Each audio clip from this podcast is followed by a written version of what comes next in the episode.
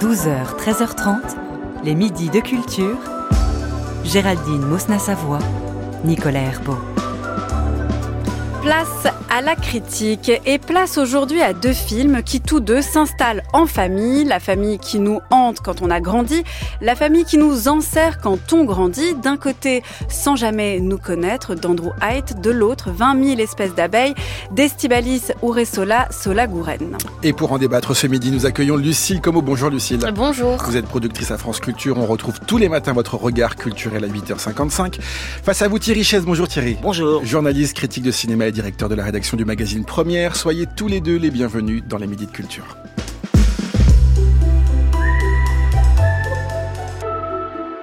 Et on commence avec Sans jamais nous connaître d'Andrew Haidt.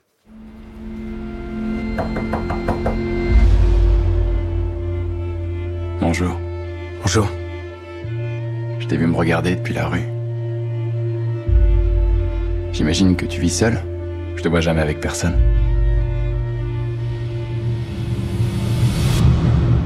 Ce sont tes parents? Oui.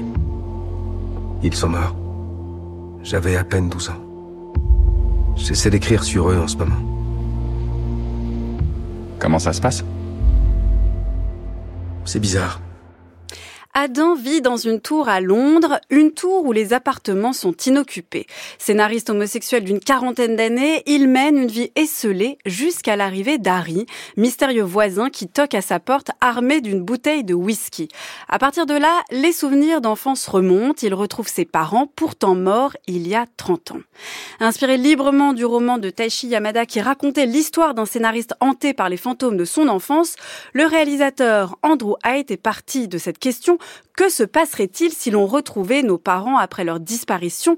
Que leur dirions-nous de nos choix et de nos amours? Entre mélo et fantastique, volontairement tire-larme et sexy, avec Andrew Scott et Paul Mescal, s'il vous plaît, qu'avez-vous pensé de Sans jamais nous connaître, Thierry Chaise? J'ai adoré. J'ai adoré ce film. C'est un cinéaste que j'adore depuis. Euh, depuis toujours, Week-end, 45 ans. Et ce que j'aime là particulièrement, c'est qu'en effet, il a poussé les, les curseurs plus loin que jamais. C'est quelqu'un qui, a, qui, aime bien explorer la, des choses très sensibles. Là, on y va à fond dans le mélo, on y va à fond dans le fantastique, et, je trouve qu'il le fait euh, admirablement. Je me fais euh, embarquer, moi, dès le départ, par cette, cette grande tour dans laquelle vit ce, vit, vit ce scénariste, où je ne sais pas bien où on est, si on n'est pas dans un futur genre 2075 où il n'y a plus personne, ou si on est aujourd'hui, par cette rencontre et par ce, ce voyage qu'il va donc effectuer euh, dans la maison donc de ses parents, en effet, comme vous l'avez dit, euh, morts, et qu'il va retrouver à l'âge qu'ils avaient quand ils sont morts.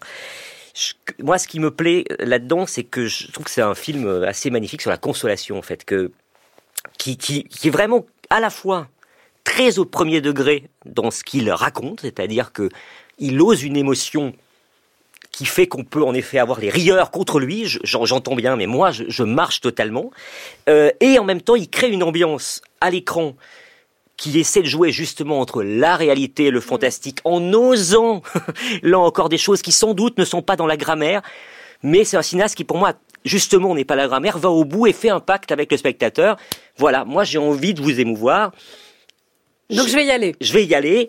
Je raconte en partie mon histoire parce que, en effet, Mm. par rapport au bouquin, il, il en est, il, a toute la, justement toute la, le questionnement qui est euh, comment ce- cet homme qui est homosexuel va parler de son homosexualité à ses parents qui dont il n'a pas pu parler parce qu'ils sont morts alors qu'il avait 12 ans, et, il y va. Franchement, la musique des années 80 est franchement là.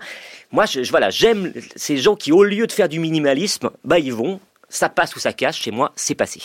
Lucille Como, est-ce que c'est passé chez vous ou pas du tout? Alors c'est pas du tout passé. Donc ça casse. Et en fait, euh, oui, ça casse complètement, et ce depuis le début. Et en fait, je pense en vous écoutant que euh, c'est parce que moi j'ai vécu ces deux genres possibles, c'est-à-dire le mélodrame et le fantastique, comme deux injonctions complètement contradictoires proposées aux spectateurs. C'est-à-dire qu'à la fois on veut nous faire ressentir des choses. Moi, je, je suis très pour ressentir des choses. Hein. C'est pas la question. Je veux dire, le premier degré au cinéma et le mélodrame, je- j'aime beaucoup cette forme. Donc, euh, j'ai pas de rejet a priori. Donc, on veut nous faire éprouver des choses très fortes et très simples. Euh, la nostalgie, euh, le désir, enfin des choses voilà, un peu, euh, un peu, euh, disons, accroché au corps. Et en même temps, il y a ce dispositif très euh, cérébral qui nous met à distance en permanence, ce qui fait qu'on se demande tout le temps ce qu'on est en train de voir. Et moi, en fait, euh, je peux pas à la fois être en train de me demander si tout le monde, si, si quelqu'un existe ou si on est dans le réel, et éprouver quelque chose de fort euh, à cet endroit-là. C'est-à-dire qu'il y a, il y, a, il y a vraiment quelque chose de contradictoire là entre le doute permanent et Mm. euh, l'adhésion à une forme d'empathie, à l'identification au personnage. Donc moi, je m'identifiais absolument à aucun personnage. C'est-à-dire que le héros Donc Adam. ne me paraît pas Mm. plus, ex- plus exister que les fantômes autour de lui. Déjà, c'est un vrai problème, parce que du coup, on s'accroche pas à grand-chose. Euh, D'ailleurs, le film commence par une forme euh, qui est extrêmement détectable et qui clignote dans tous les sens, qui est un éblouissement. C'est-à-dire qu'il y a quelque chose sur la, sur, à l'image qui est de l'ordre d'une lumière d'un seul coup très forte, un peu orangée, qui pourrait être en effet une espèce de, de, de fin du monde, euh, qui serait la raison pour laquelle ce personnage se retrouve tout seul dans son immeuble, donc quelque chose d'un peu fantastique qui, qui, qui nous met dans ce régime-là, et en même temps qui peut être l'éblouissement amoureux. Et dans les deux cas, enfin, l'un annule l'autre. Il y a vraiment un truc de, de, de, de contradiction totale dans, dans, dans, dans les esthétiques. Et moi, je me suis profondément ennuyée parce que je peux pas adhérer à ce qui se passe à l'écran. C'est-à-dire que vous, termes vous passiez votre temps, Lucille, à vous demander si c'était vrai ou pas, qui était un fantôme Bah, ou pas. non, parce qu'en fait, ça m'intéresse pas non plus. C'est-à-dire que quand me, me poser cette question Mm. ne m'intéressait pas à l'aune de euh, la faiblesse du, du, de- du, du récit fantastique, parce que on vient de le dire en fait, euh, c'est pas beaucoup plus compliqué que ça. La question de il y a des fantômes, il y a des gens qui sont peut-être pas réels. Bon, ça, ça, c'est Mm. assez plat en fait. Il y, y a un côté. Il n'y a pas un suspense autour de ça. Et par ailleurs, l'histoire d'amour aussi, elle est extrêmement répétitive. Il n'y a pas de montée du désir, il y a très peu d'ambiguïté. La première fois que les deux personnages se rencontrent, on peut quand même décrire cette scène qu'on a entendue dans la bande-annonce, euh, on- a déjà tout qui est donné. C'est-à-dire que le, y a un des deux personnages qui est plus actif que l'autre dans la- le rapport de séduction, et euh, il est déjà presque en train de lécher le chambranle de la porte. Enfin, je veux dire, il y a un truc qui n'est pas du tout euh, évolutif. Il y a- aucun suspense dans ce qui va se passer entre eux. Et, et c'est marrant parce que ce film nous arrive par ailleurs avec une espèce d'argument marketing écrasant sur euh, le caractère iconique de ces deux jeunes acteurs. Enfin, il y en a un qui est un peu moins jeune que l'autre, mais qu'on connaissait Scott. assez peu. Voilà Mm.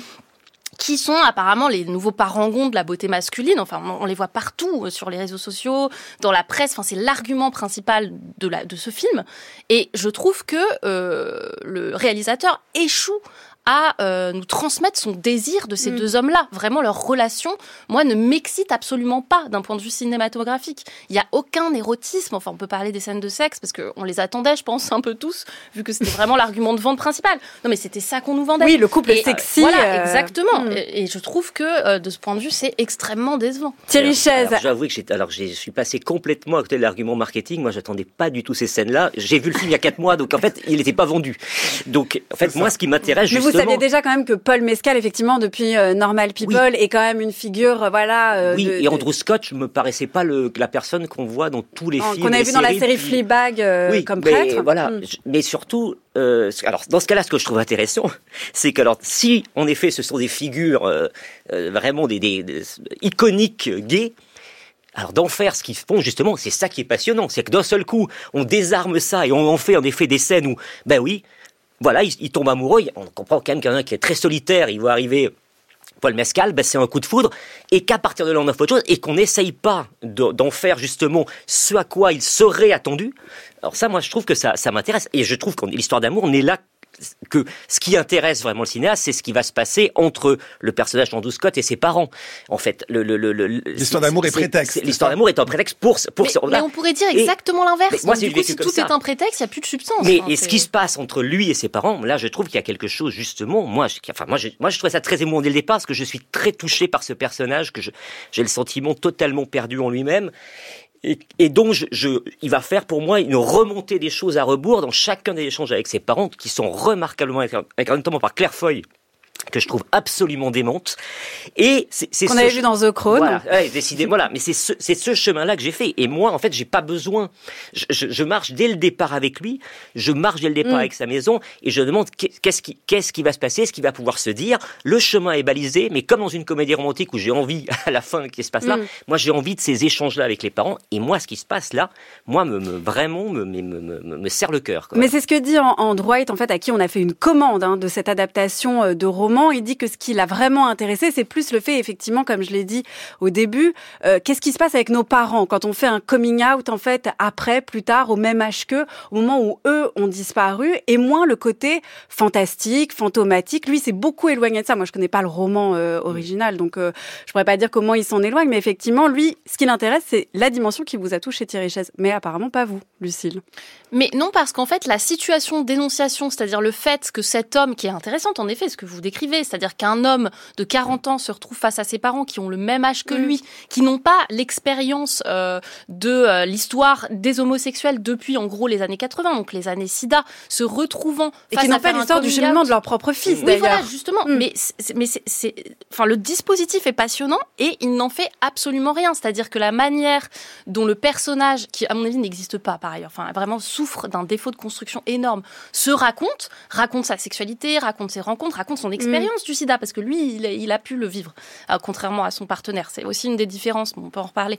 C'est, totalement banal. C'est d'une banalité absolue. Il y a, a aucune spécificité de son expérience en Mais tant qu'homme euh, singulier. C'est une espèce d'expérience dont on a l'impression qu'elle est, qu'elle est toute faite, qu'elle, qu'elle est absolument banale d'un homme homosexuel de son âge qui se retrouve face à des parents qui, euh, sans être dans une condamnation euh, vive, sont euh, quand même un peu contre, sont un peu embêtés. Surtout Leurs- la leurs mère. arguments, Surtout voilà, la mère, surtout la c'est mère, ça. leurs arguments. Oui, à la limite avec le père, c'est un tout petit Bah peu oui. moins pire. Moi, je trouve que la scène de coming out à la mère est vraiment on a l'impression que tous les mots qui vont sortir de sa bouche, on pourrait les anticiper tellement on Vous est sur que c'est un film cliché, en fait mais, bah oui, oui, bien sûr. Enfin, Mais non, parce que le, encore une fois, le dispositif Mm. est particulier, mais la substance à l'intérieur du dispositif n'a rien de singulier du tout. Donc on est dans pure forme, avec en plus des espèces de, de réflexes d'un certain cinéma indépendant américain. Donc la couleur orange partout, la lumière rasante sur les corps, les nappes électro, des, des, des, des espèces de, de réflexes, de motifs réflexes. Enfin, moi, j'en peux plus de voir ça. Enfin, je pense que bon, je vois peut-être trop de choses aussi, mais, ça- mais ça, ça m'empêche de considérer le film. Alors Vraiment. justement sur la, la caractérisation des, des personnages, Thierry Chaise, Lucille dit qu'effectivement il y a des personnages euh, voilà qui, qui n'ont pas de substance, un petit peu banal, mais est-ce que ça correspond pas à cette idée justement un petit peu fantomatique du récit Est-ce qu'on peut pas dire que White a voulu justement faire ça? Est-ce que vous vous trouvez qu'il y a aussi un, un défaut de caractérisation ou vraiment un parti pris? Ah, Moi, je trouve pas. Moi, je trouve, je trouve que c'est un parti pris. Moi, je- si j'ai marché, c'est aussi ça. Moi, je m'attends, par exemple, pas du tout à la réaction du père.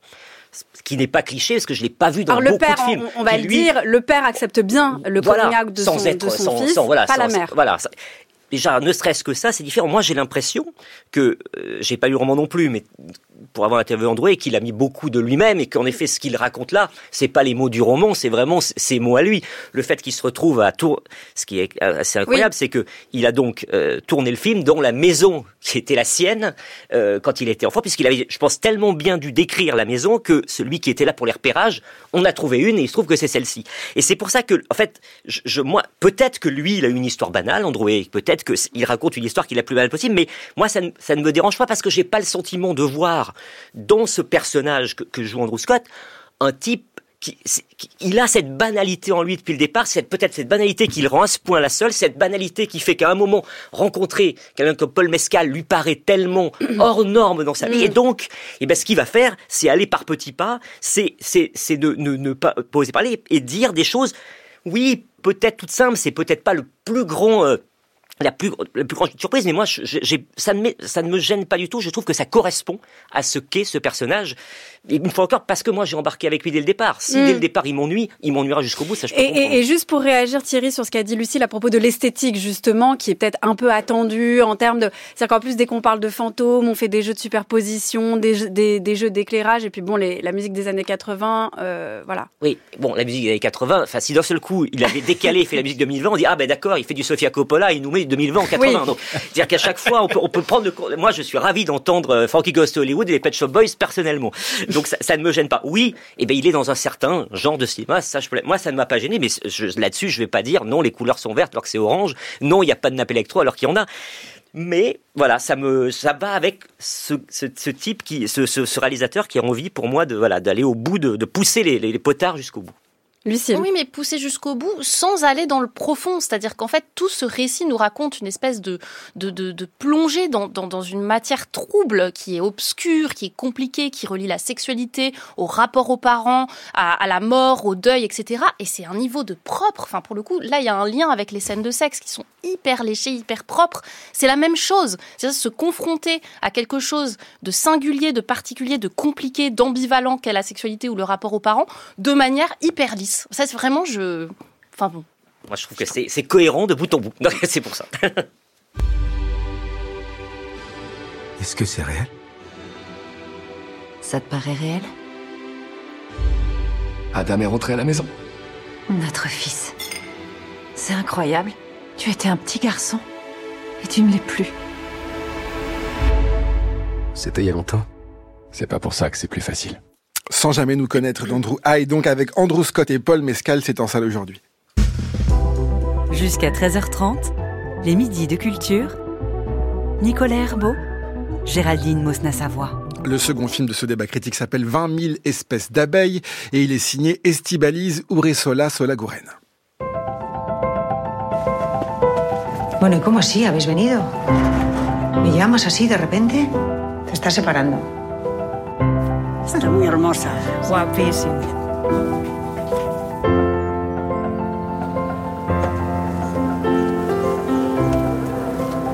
Seco, ¿eres médico? Yo no. Ellas.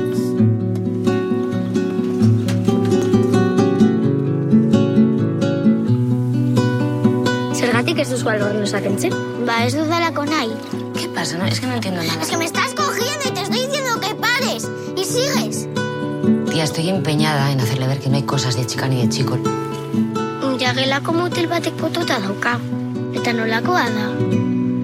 Jatorra. Coco a 8 ans et se demande qui elle est. Petite dernière d'une fratrie de trois, elle est tiraillée entre son sexe et ce qu'elle ressent, car Coco, née garçon et prénommée Aitor, se sent fille, parle d'elle au féminin et ne veut pas montrer son corps. Tout comme sa mère est tiraillée entre sa culture basque, espagnole et française, entre son désir de sculpter et les contraintes matérielles. Le temps d'un été, parmi les ruches du Pays basque, Coco et sa mère vont devoir décider qui elles sont.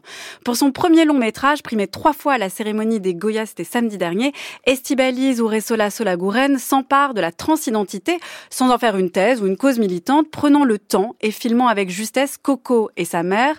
Coco, dont l'actrice de 11 ans, Sofia Otero, a été récompensée pour sa part par le prix d'interprétation à Berlin. Qu'en avez-vous pensé, Lucille Como?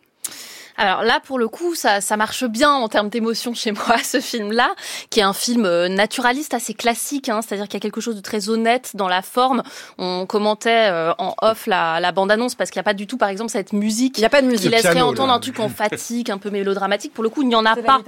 On est, ouais. non, il y avait, il y avait y piano avait du avant. Il y a- il y a eu piano au les deux, y C'est surtout de la guitare. on va la réécouter. Bon, en tout cas, il n'y a pas de folklore, par exemple, sur le côté espagnol du film, et ni euh, cette espèce de côté hyper mélodramatique de, de, de l'accompagnement musical qu'on a entendu. C'est un film qui se coltine pour le coup vraiment la complexité, l'ambivalence des rapports familiaux, dans des scènes qui sont qui prennent le temps de développer euh, le drame. C'est-à-dire que le drame euh, se fixe sur des scènes de la vie quotidienne qui n'ont pas l'air forcément très spectaculaires. C'est une sortie à la piscine, c'est un dîner, c'est euh, un moment où une mère et, sa fille sont en train d'ét- d'étendre du linge sur une terrasse. Donc c'est la banalité d'un quotidien. Et en même temps, à l'intérieur de ces séquences-là, qui souvent sont assez longues et des dialogues qui sont fournis, et en même temps il y a des silences, mais je reparlerai du silence de la petite fille, se, se développe vraiment euh, la la, disons, c'est presque, c'est- très ouvragé. La- Il y a- y un des personnages qui est sculptrice et il y a quelque chose de très artisanal dans la manière, alors peut-être un peu appliqué parfois, de développer les unes après les autres les questions que peuvent se poser les membres d'une famille quand ils sont confrontés à euh, bah, la mue, parce que c'est vraiment de ça qu'il s'agit, euh, d'un de leurs euh, de leurs membres. Donc cette petite fille. Ça se passe en effet, vous le disiez, le temps d'un été, c'est très important. La temporalité, tout l'espace-temps est très important. Dans un lieu qui est un lieu à la frontière euh, entre l'Espagne et la France, entre l'Espagne où on parle castillan et l'Espagne où on parle basque. Donc il y a les deux langues dans le film et le passage de l'une à l'autre est très important. Euh, c'est un lieu de passage. Tout se passe pendant, dans un lieu de passage et pendant un moment de transition pour en fait plus que pour la petite fille seulement, pour tout le monde.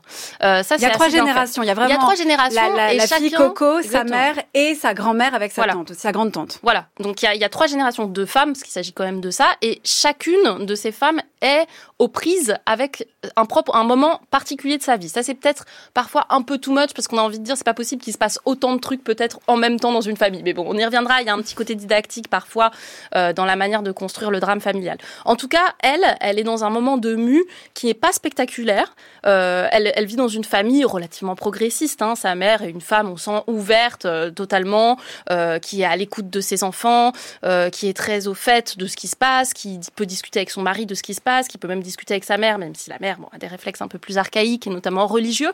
En tout cas, rien n'est spectaculaire ni dans la souffrance, ni dans la résolution, parce qu'il y a à la fois de la douleur et de la consolation dans ce film.